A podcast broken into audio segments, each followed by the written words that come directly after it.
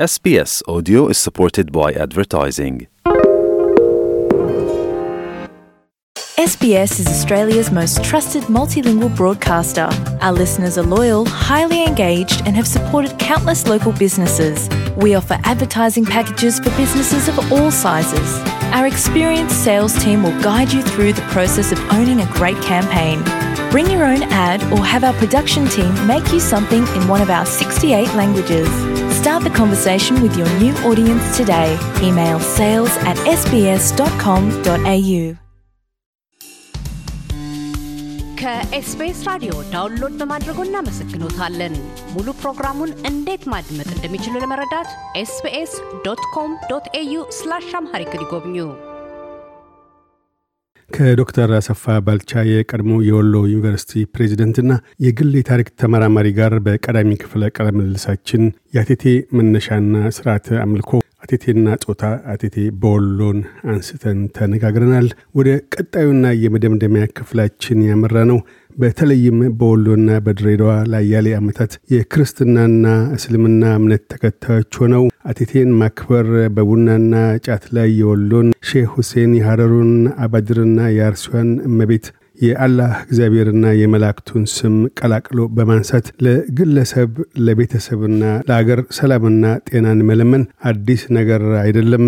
የሁለቱ ዋነኛ የክርስትናና እስልምና እምነት ተከታዮች ሆነው ሌሎቹን አምልኮቶች የመከተል ልማድ ሊከሰት የቻለው እንዴት ነው የሚል መጠይቅ ነው። የዶክተር አሰፋ ምላሽ እንዲህ ነው። እንግዲህ ነው አንዱ ለየት የሚያደርገውና እኔ ብዙ ጊዜ የስልጣኔ ምልክት ነው ምለው ይህንን ነው። መሰልጠን ማለት በአንድ ነገር ላይ ድርቅ ማለት ማለት አይደለም። የኔ ትክክል ነው ማለት ማለት አይደለም።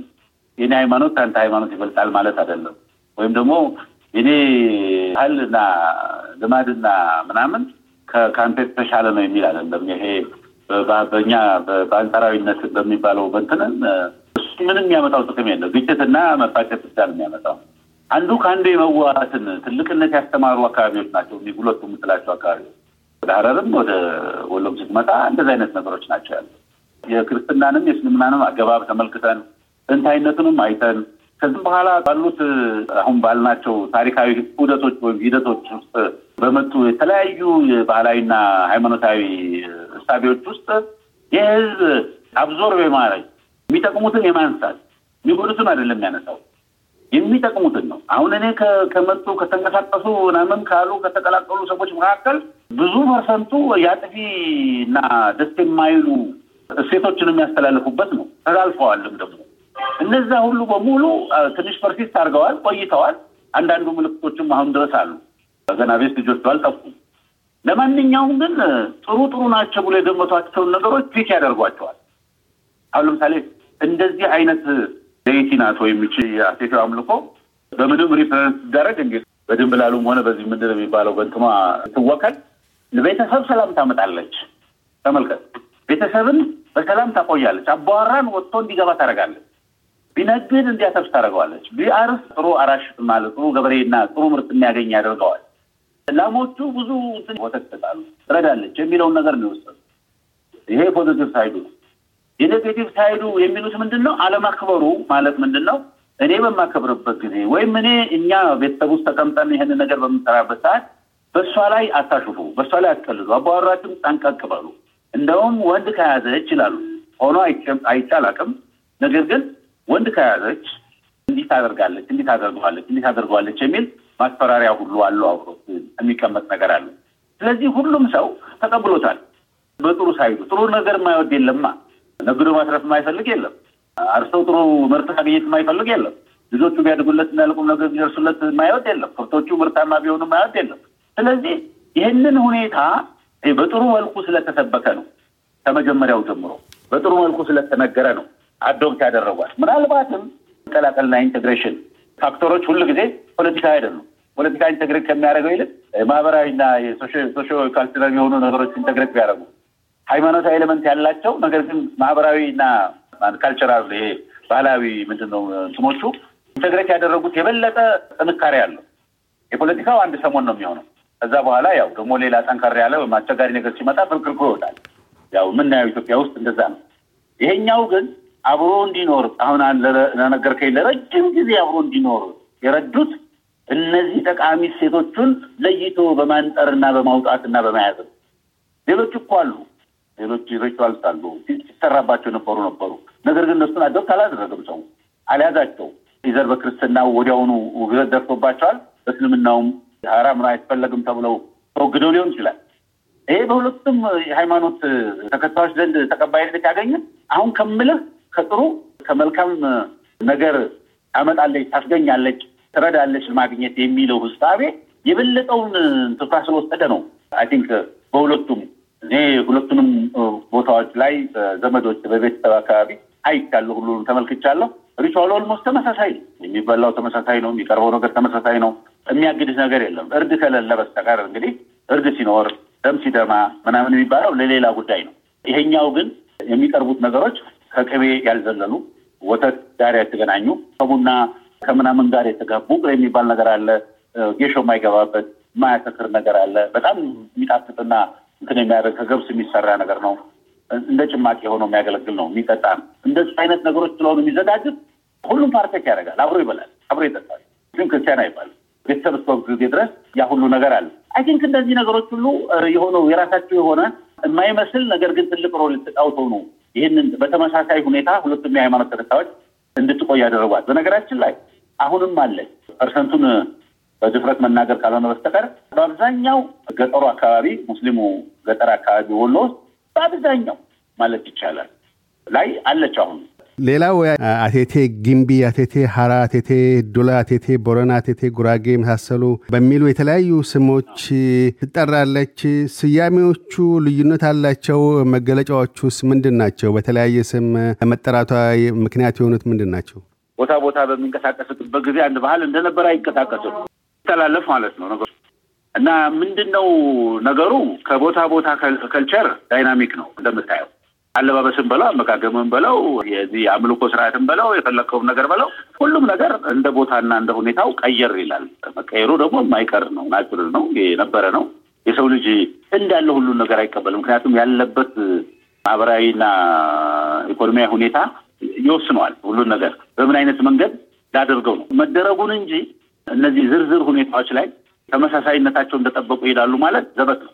ምንም ነገር አብሮ ሊጠበቅ አይችልም። በተመሳሳይ ሊሄድ አይችልም። የፈለገውን አይነት የወታደራዊ መመሪያ ቢሆን ከቦታ ቦታ ሲሄድ የሆነ modification የሆነ ያሳያል፣ በጥሩ ጎኑ ወይም በመጥፎ ጎኑ በለው እና ይሄን አይነት ሁኔታ እንግዲህ ከነበረው ድም ካልነው የህዝባዊ ንቅናቄ የኦሮሞ ህዝባዊ ንቅናቄ ጋር አብሮ የሚታይ ነው። በሄዱበት ቦታ ሁሉ የራሷ የሆነ አቴቴው አብሮ ተጉዟል ማለት ነው። ምልክትም ነው ማለት ነው። ወደ ጉራጌ አካባቢ በደረሰ ሰዓት አቴቴ ጉራጌ ሆኗል ማለት ነው። ወደ ቦረናው ሲሄድ አቴቴ ቦረና ሆኗል ማለት ነው። ዱላ የሚለው ደግሞ ሌላ አይነት የኦሮሞ የገዳ ስርዓት ውስጥ ይሆን እንግዲህ ወይ ከምናምን ጋር የተነሳ ሊሆን ይችላል። ግንቢም ያው የቦታ ስም ነው በአብዛኛው እንዳየኸው። ሀራም እንደዛው ይመስለኛል። በእንዲህ አይነት ሁኔታ ስም የተቀያየረለት ቦታ ይሰጠው እንጂ አቴቴ አቴቴ ናት፣ የማትቀር ነገር ናት። ቀለም ግን አብረው ሰጥተውታል። ወሎ ላይ በደረሰው ነው ያየሁት። አሁን ሶስት አይነት ቀለሞች ማለት የተቀላቀሉ ቀለሞች አሉ። አቴቴ ዱላው ቀይና ጥቁር ለቴቴ አራው ነጭና ጥቁር ነው፣ ነጭና ቀይ። ይሄ እንግዲህ ምንድን ነው የሚወሰነው ባለ አቴቴዋ ወይም የመንፈሱ ተሸካሚ የሆነችውን ሴትዮ ልታዘዘላት። ይህንን የሚያዝላት ሰው አለ። ቅድም እንደነገርኩ ይማከራሉ። ከተማከሩ በኋላ ወደሚሄዱበት ቦታ የሚያይላቸው ሰው የአቴቴ ለመሆኗ diagnose የሚያደርግ ሰው አለ ወይም አሉ። እነዛ ሰዎች ናቸው የሚወስኑት። አንቺ ይባላል እናትሽ አበሉ ነበር፣ አያትሽ አበሉ ነበር አቴቴ ከተባለ አዎ በይ ቀጥይ ይባላል። በቀላሉ diagnose ተደረገ። ሌላ ቦታ መሄድ አያስፈልገውም። እንደዚህ ያደርግሻል፣ ያመሻል፣ እንደዚህ ይልሻል፣ whatever የሴቶች የውስጥ ጣጣ ሊሆን ይችላል። የልጅ ያለመውለድ የመውለድ ጉዳይ ሊሆን ይችላል። ወይም ደግሞ ከትዳር ላይ ያለመስማማት መስማማት ሊሆን ይችላል። ወይም ደግሞ ከብቶቻቸው አስፈላጊውን ምርት ወይም ደግሞ ጥጃ ቶሎ ይሞትባቸው ይሆናል። ማለቂያ የሌላቸው ብዙ ነገሮች አሉ እና የነዛን ነገሮች እንትን ሲሰጥ መጀመሪያ የሚጠየቀው ጥያቄ ትንሽ በእድሜ ገፋ ያሉ ሴቶችና እናትሽስ እንዴት ነበሩ? ያበሉ ነበሩ? ተሊያቸውን ያበሉ ነበሩ ይባላል። አዎ ማለት ቀጥይ ነው የምትባለው። በማጉደልሽ የመጣብሽ ጣጣ የራስሽ ጥፋት። ስለዚህ ቀጤና ሰላምሽን አረጋጊ፣ ቀጤና ኑሮሽ የተደላደለ፣ ቀጤና ትዳርሽ ሰላም እንደዚህ ነው የሚመከረው። ስለዚህ ቀጥታ ለሰላም ለጥሩ ለ prosperity ልበለው አሁን ላለው ሳይሆን ያው የተሻለ ኑሮ ለመግፋት እንዲያስችላቸው ተብሎ የሚመከር ምክር ነው። በጣም የሚገርም piece ነው ማለት piece of advice ነው። ምክንያቱም ማንም ሰው አይመክርም ይሄንን።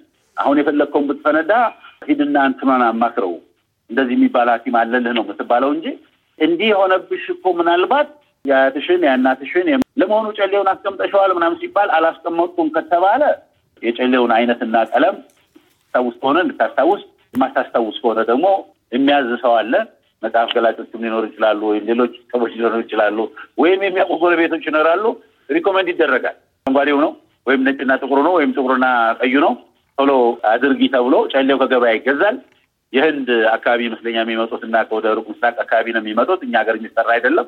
እነሱ መጥተው በክራቸው በደንብ ገብተው ተንጠልጥለው አንገት ላይ ሆነው በሽቶና በእንትን እየታሹ እየተደረጉ ከቀጀ ሳር ከምናምን ከዚህ ከሚሸጡ ከአረቂ ከምን የሚባሉ አሉ ናጥራ ምናምን የሚባሉ ቅጠሎች አሉ።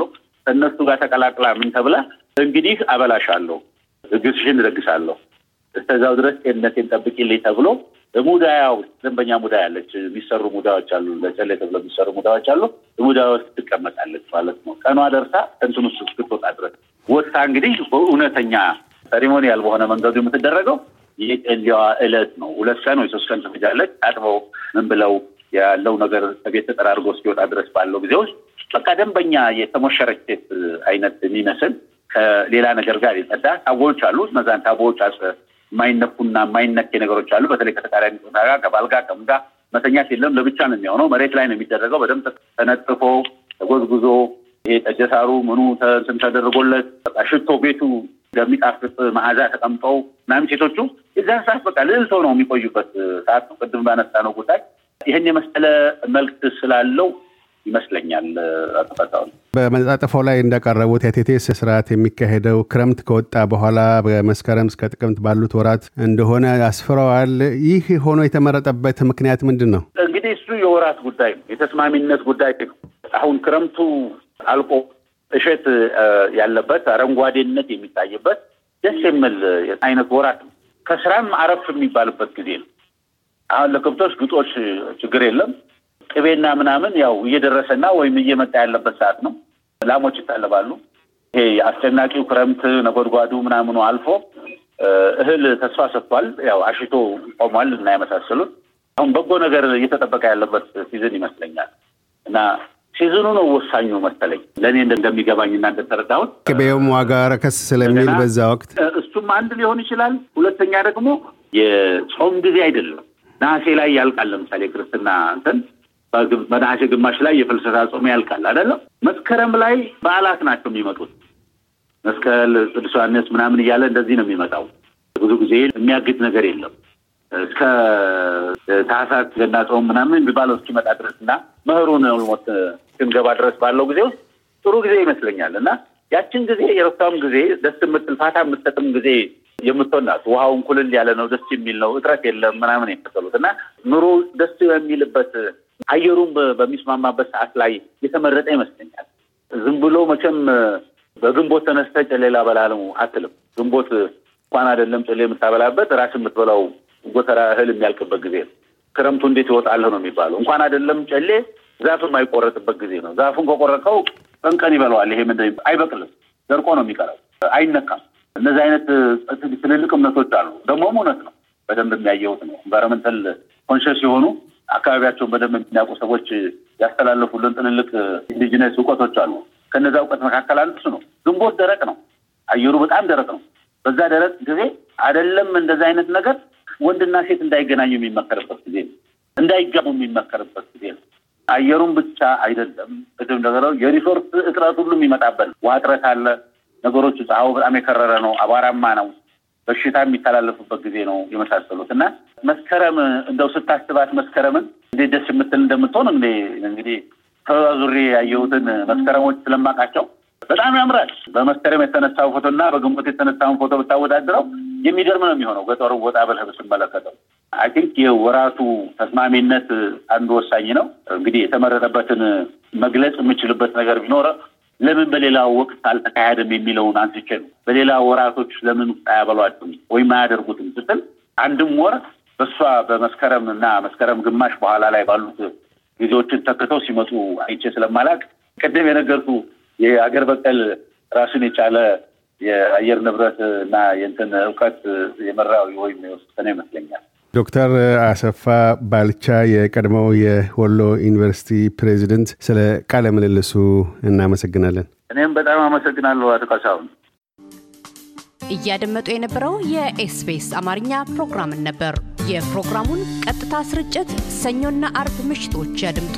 እንዲሁም ድረገጻችንን በመጎብኘት on demand እና በ SBS mobile app ማድመጥ ይችላሉ። ድረገጻችንን SBS dot com dot au Amharic ን ይጎብኙ።